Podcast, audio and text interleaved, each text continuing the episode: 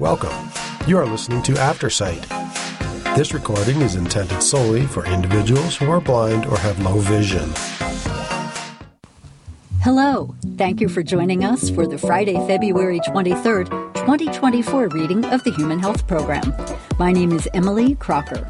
On today's program, 14 surprising things about aging from WebMD. And how much Advil is too much from the New York Times. And more, time permitting.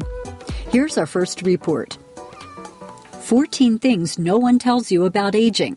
Medically reviewed by Sabrina Felson, MD, from WebMD. 1. Lots of know how. They're called the golden years for a reason. Getting older has its perks. For one, you're good at using what you've learned. This is called crystallized intelligence, and it keeps getting better even when you're 65 or 70. 2. Mr. Nice Guy. Turns out you might not be a grumpy old man or woman after all. You'll probably get more agreeable as you age, at least through your 60s. You're also likely to be happier and less inclined to get angry. Scientists haven't figured out exactly why this happens, but they do have some theories. Older people might control their emotions better and focus more on how to make the most of life. 3. Play well with others. You are more in tune with other people's emotions in your 40s than at any other time in your life. That insight into how others think and feel can make living with your loved ones easier and help you get along better with your coworkers too. 4. Better sex. Older women may have sex less often than when they were younger, but apparently they make it count. In a study of women 40 and over, researchers found that sexual satisfaction improved with age. Women over 80 were more likely than those between 55 and 79 to say they were satisfied during sex. Number 5. A taste for life. As you age, medications, illness, colds, flu, gum diseases, etc., and allergies all can change your sense of smell and taste, and that can affect your diet and health. If you find things need to be spiced up, try some olive oil herbs like rosemary and thyme, garlic, onion, peppers, or mustard. Just stay away from the salt. Number six, what's that doing there? Around the time the hair on your head starts to disappear, it can show up in the strangest places. This can mean large hairs in older guys' noses and ears. Older women may notice small hairs on their chins. This is all caused by changes in our hormones. Number seven, rise and shine there's a good chance you'll become the morning person you've always wanted to be in your 60s. Our sleep patterns can shift as we age, so we get sleepier earlier and wake up earlier. That seems to work out well. One study showed that even though folks over 65 tend to wake up during the night, most said they regularly get a good night's sleep. Number 8. Bye bye migraines. Once you hit your 70s, those migraines you may have had much of your life may go away. Only 10% of women and 5% of men over 70 still report migraines. Even better news if you do have a migraine, it may not actually come with the headache. As people age, some may experience migraines as visual or sensory disturbances without pain. Number 9. Don't quit your day job. Early retirement might not be the best thing for your health unless you have a fun second career. A study called the Longevity Project found that people who work hard at a job they enjoy live the longest. That, along with good friends and a good marriage, could be the key to sticking around for a while. Number 10. Fear is not your friend. You may worry more about breaking bones as you age. One study found that about a third of adults over 65 have that fear and it's understandable because falls are the leading cause of injuries for older people. Number 11. Self confidence. Self esteem soars as you age, studies show, and increases with wealth, education, good health, and employment. But it takes a dip after 60. That may be because people begin to have health issues and start searching for a new sense of purpose following retirement. With increasing lifespans, healthier lifestyles, and working to an older age, we may see that change. Number 12. Less stress. baby boomers and older adults report less stress than their younger counterparts, according to the American Psychological Association's annual Stress in America report. That doesn't mean it goes away. Health and money problems still crop up, but the APA says 9 of 10 older adults say they're doing enough to manage it. Number 13. Weight of the world. The longer you're alive, the more gravity brings you down. The spaces between the bones in your spine, called vertebrae, get closer together. That can make you about an inch shorter as you get older. Number 14. Strength in numbers. The graying of America may be a good thing for you. Those 60 and over tend to cast ballots more than any other age group, and they're the fastest growing block of voters in the U.S. these days. That means more voting power on topics that matter as you age, such as Medicare, Social Security, and health care. Up next, how much Advil is too much? Ibuprofen can be a blessing for those with aches and pains, but overdoing it poses serious risks. By Melinda Wenner Moyer from the New York Times. And this is in question and answer format. Question I take Advil pretty regularly for pain, but how can I tell if I'm taking more than is safe? Answer Headaches, fevers, period cramps, back pain. These are all symptoms that can be treated with ibuprofen, a drug better known by one of its brand names, Advil. Given the drug's broad pain reducing effects, excellent safety profile, and availability over the counter, it's no surprise that some people pop the little brownish red tablets whenever they feel the slightest twinge of discomfort. It's my go to when I have pain, said Candide Tsourounis, a professor of clinical pharmacy at the University of California, San Francisco. Still, ibuprofen, which is also sold under brand names like Motrin and Nuprin, can pose certain health risks, especially for those with kidney or stomach issues. Here's how to feel well and stay safe. How to tell if you're overdoing it. Scan the label of over the counter ibuprofen, and you'll see that adults and children 12 years and older are advised to take one or two, if needed, 200 milligram tablets, caplets, or gel caplets every four to six hours while symptoms persist. And those taking the drug should not exceed 1200 milligrams, or six pills, in 24 hours. But because doctors sometimes prescribe ibuprofen in much higher dosages, up to 3,200 milligrams a day, it can be hard to say how much is too much. This discrepancy is rooted in safety concerns. The Food and Drug Administration sets strict dosage limits for over the counter drugs because they may be taken by people with various risk factors, Dr. Tsourounis said. If you're unlikely to have an adverse reaction, your doctor may prescribe a higher dose. Even with over the counter ibuprofen, doctors will sometimes advise patients to take up to 3,200 milligrams per day for a short period, up to a week or two, because the anti inflammatory effects are better at higher doses, said Lauren Haggerty, a clinical pharmacist at Johns Hopkins Medicine. This might happen after an injury or a surgery, she said. If you haven't consulted a doctor about how much is safe, or if you aren't certain about your risk factors, it's best not to exceed the recommended limit of 1200 milligrams a day, Dr. Tsourounis said. Since ibuprofen can cause an upset stomach, consider taking it with at least a few bites of food. Dairy or non dairy alternative products are especially helpful, Dr. Tsourounis said. Be careful that you don't accidentally take more than intended. I have patients who don't know that Advil and generic ibuprofen are the same, so then they might take both, said Dr. Sarah Ruff, a physician at UNC Family Medicine in Durham, North Carolina. Also, keep in mind that ibuprofen is sometimes added to certain cold medications like Sudafed PE head congestion and pain relief, so always read the ingredient list on medications before using them. When to be extra cautious. Ibuprofen belongs to a class of drugs known as nonsteroidal anti-inflammatory drugs, or NSAIDs, which reduce pain and inflammation by blocking the activity of certain enzymes, Dr. Tsourounis said. This is why tamping them down often makes you feel better. But these enzymes also help maintain kidney and liver function and regulate the balance of fluids and electrolytes in your body, Dr. Tsourounis said.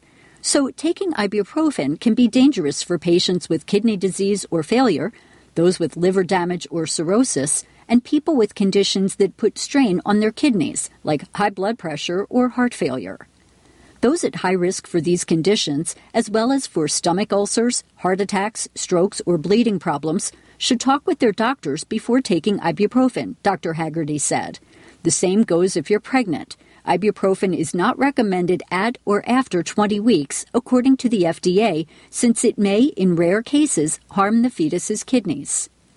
People who take medications such as diuretics, anticoagulants, ACE inhibitors, or ARBs which are angiotensin receptor blockers, to manage cardiovascular issues should also be careful, Dr. Tsourounis said, because ibuprofen stresses the kidneys and the heart.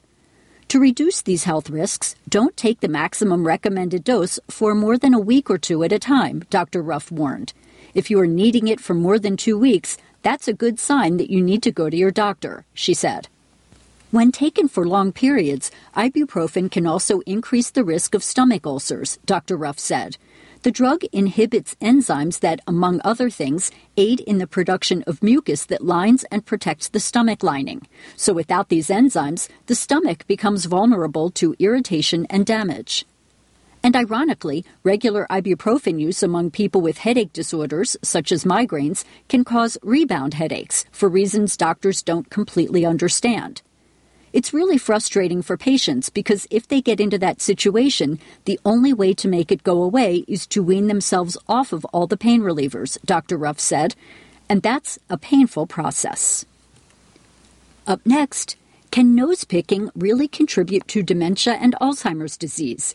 An expert explains by Mary Walrath Holdridge from USA Today.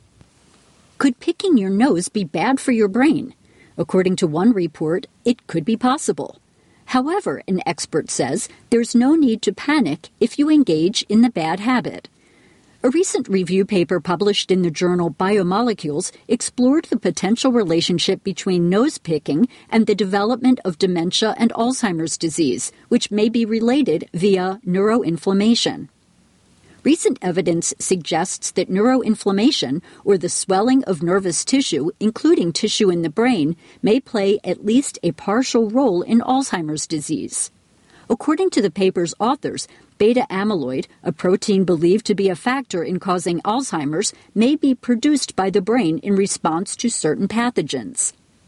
One way for these pathogens to get into your nose and interact with your brain? A dirty finger up the nostril. While the idea of a simple action that, let's be honest, many of us partake in could potentially contribute to something as serious as Alzheimer's sounds scary, the conclusion should be handled with some skepticism. Here's what we know Does picking your nose cause Alzheimer's? Heather M. Snyder, PhD, Vice President of Medical and Scientific Relations at the Alzheimer's Association, explained to USA Today that the report did not present new evidence obtained through an experiment, but was rather an overview of previously published studies in a growing area of Alzheimer's research. Specifically, the study of potential microbial viral contributions to Alzheimer's, or the idea that the presence of certain microorganisms or viruses could play a role in the development of the condition. The authors of this specific paper suggest, but do not prove, that microbes or viruses may enter the brain through the nose and could possibly be linked to the development of dementia or Alzheimer's. However, there is currently no definitive evidence of a cause and effect relationship, said Snyder. Alzheimer's is a complex disease with many contributing factors. There are likely multiple causes that contribute to the underlying biology of the disease, she said. Increasingly, we know the immune system plays an important role in the underlying biology of Alzheimer's. There are an increasing number of clinical trials targeting immune related mechanisms, she said. What does cause dementia and Alzheimer's? Scientists have been working for years to get to the root of dementia and Alzheimer's disease. Researchers have determined that it likely does not have one single cause, but develops as a result of multiple factors, including genetics, lifestyle, environment, and other medical conditions, Snyder said. Scientists have identified factors that may make an individual more vulnerable to Alzheimer's, she said. While some of these risk factors, age, family history, and heredity, can't be changed, emerging evidence suggests there may be other factors we can influence, she said. What can you do to help prevent dementia or Alzheimer's? While there is no guaranteed way to prevent the development of dementia or Alzheimer's, taking care of your health and maintaining good habits can help. Snyder pointed to the Alzheimer's Association list of 10 healthy habits for your brain, which include engage in regular exercise with activities that raise your heart rate and increase blood flow, challenge your mind with activities like learning new skills, taking classes, doing puzzles, or making art. Stay in school and continue your education in adulthood, as ongoing education reduces the risk of cognitive decline. Prevent injuries to your head and take precautions such as wearing a helmet and seatbelt when appropriate. Be smoke free, as stopping at any time can lower the risk of cognitive decline. Control blood pressure and keep it in a healthy range by eating right, staying active, and taking medication if needed. Manage diabetes through a healthy lifestyle, which can also prevent type 2 diabetes from developing in the first place, and proper medical care. Get good quality sleep, which is important for brain health. Stay off screens before bed and practice good sleep hygiene. Eat right by including more vegetables, leaner meats and proteins, and foods that are less processed and lower in fat to your diet. Maintain a healthy weight through proper diet, exercise, and sleep. Should you keep picking your nose? As for nose picking, Snyder said that though we don't yet know whether or not there is a connection between nose picking and Alzheimer's risk, practicing good hygiene is still good for your overall health. As such, refraining from picking your nose and washing your hands thoroughly and often are still the best practices everyone should employ for their overall health. Up next, how to apologize like you mean it. From the New York Times. Most of us can remember receiving an unsatisfying apology. A friend of mine recently got a text message after a Bumble date stood her up. SRY, it read. He didn't even spell out the whole word, she told me.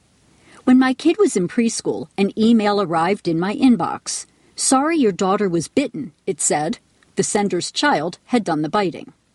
Why is it so hard to apologize? Why do so many of us get it wrong? Saying you're sorry involves vulnerability, said Lisa Leopold, a former associate professor at the Middlebury Institute of International Studies at Monterey, who researches apologies. We also have to admit our own wrongdoing, our own failings, she added, and that requires tremendous humility, she said. But it's worth making the effort, Leopold said.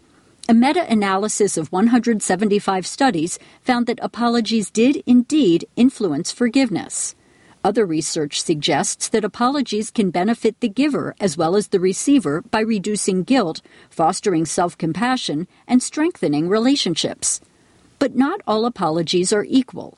For a show of remorse to be truly effective, it should be focused on the other person's feelings and needs, not your own, said Karina Schumann, an associate professor of social psychology and head of the Conflict Resolution Lab at the University of Pittsburgh, who researches the topic. The ingredients of a successful apology can vary, but here are ones that many experts agree on. Express regret.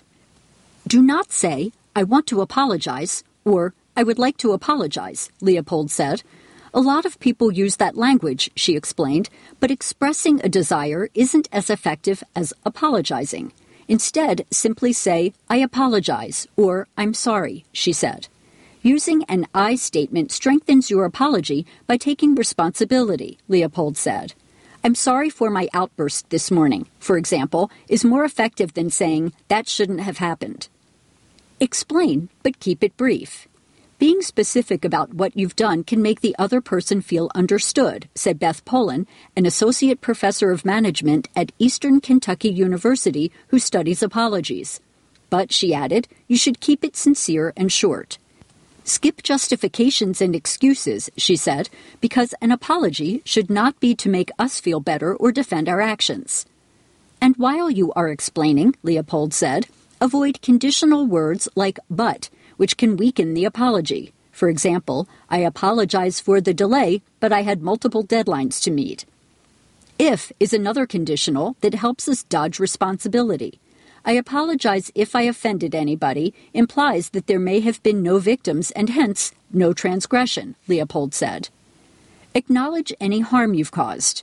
Dr. Polin has found in her research that taking ownership is one of the most vital components of an apology. We really do care about someone admitting their wrongdoing, she said. And while it's tempting to say you didn't mean any harm, Leopold suggested keeping your intentions to yourself. People don't want to hear these justifications, she said, because it weakens the responsibility. Instead, convey exactly how your actions have affected or hurt the other person. This feeling of being understood is another critical factor in forgiveness, Dr. Schumann said. Say you'll try not to do it again. Reassure the person that you'll do your best not to repeat the offense, Dr. Polin said, adding that this builds back trust and confidence. But this step is often left out of apologies, she explained. People hope to not repeat an offense, but it can be difficult to put themselves on the line and make such a promise, she said. It's critical, though, Dr. Polin said, when you explicitly say that you will try not to do something again, this looks to the future rather than the past and also reduces that nagging doubt, she said. Offer to repair. Pairing an apology with a vow to correct the wrongdoing is more likely to lead to forgiveness than the statement alone, Leopold said. Be specific about how you're going to make it up to the person, Dr. Polin said, adding that you can ask them for suggestions. Don't just tell yourself that the damage is done, she added. Maybe you can't repay in kind, she said, but there is almost always something that you can do. Ask for forgiveness, but let go of expectations. The final step, said Dr. Polin, is a gentle request for forgiveness. She recommended asking a collaborative question like, how can we get back to where we were before this happened? That invites the other person into that trust repair process, she said. You can say something like, I hope you'll forgive me, but it's important that you don't pressure someone to do so, said Dr. Schumann. Give them time and space to forgive, she said. And let them know that you desire their forgiveness not because you want to wriggle off the hook, she added, but because of how much you care about them, she said. Up next, ease stress to preserve memory from Consumer Reports on Health. Adults with high stress levels were 37% more likely to develop memory problems than those with low stress, according to a study of 24,448 people ages 45 and up. Participants with chronic stress had the biggest memory declines over 11 years, while those whose stress was resolved had only a 3% drop and the source is JAMA Network. And, also from Consumer Reports on Health, cut your cancer risk in under four minutes a day. Getting at least 3.4 minutes of vigorous activity per day, like brisk walking or floor mopping, lowered the cancer risk for non exercisers by up to 18% over 6.7 years, according to one study. Researchers say activity may help by reducing body fat inflammation, and levels of certain hormones. And the source is JAMA Oncology. And why you must skip late night snacks. Tend to snack at night? In a small study of overweight and obese adults, when they skipped breakfast, ate lunch and dinner, and snacked about four hours after dinner, they were twice as likely to have daytime hunger than when they ate the same amount of calories for breakfast, lunch, and dinner. They also experienced a slower metabolism, lower levels of leptin, the satiety hormone, and the activation of a gene that encourages body fat storage. The source is the journal Cell Metabolism. Thank you for joining us for the Human Health Program. My name is Emily Crocker.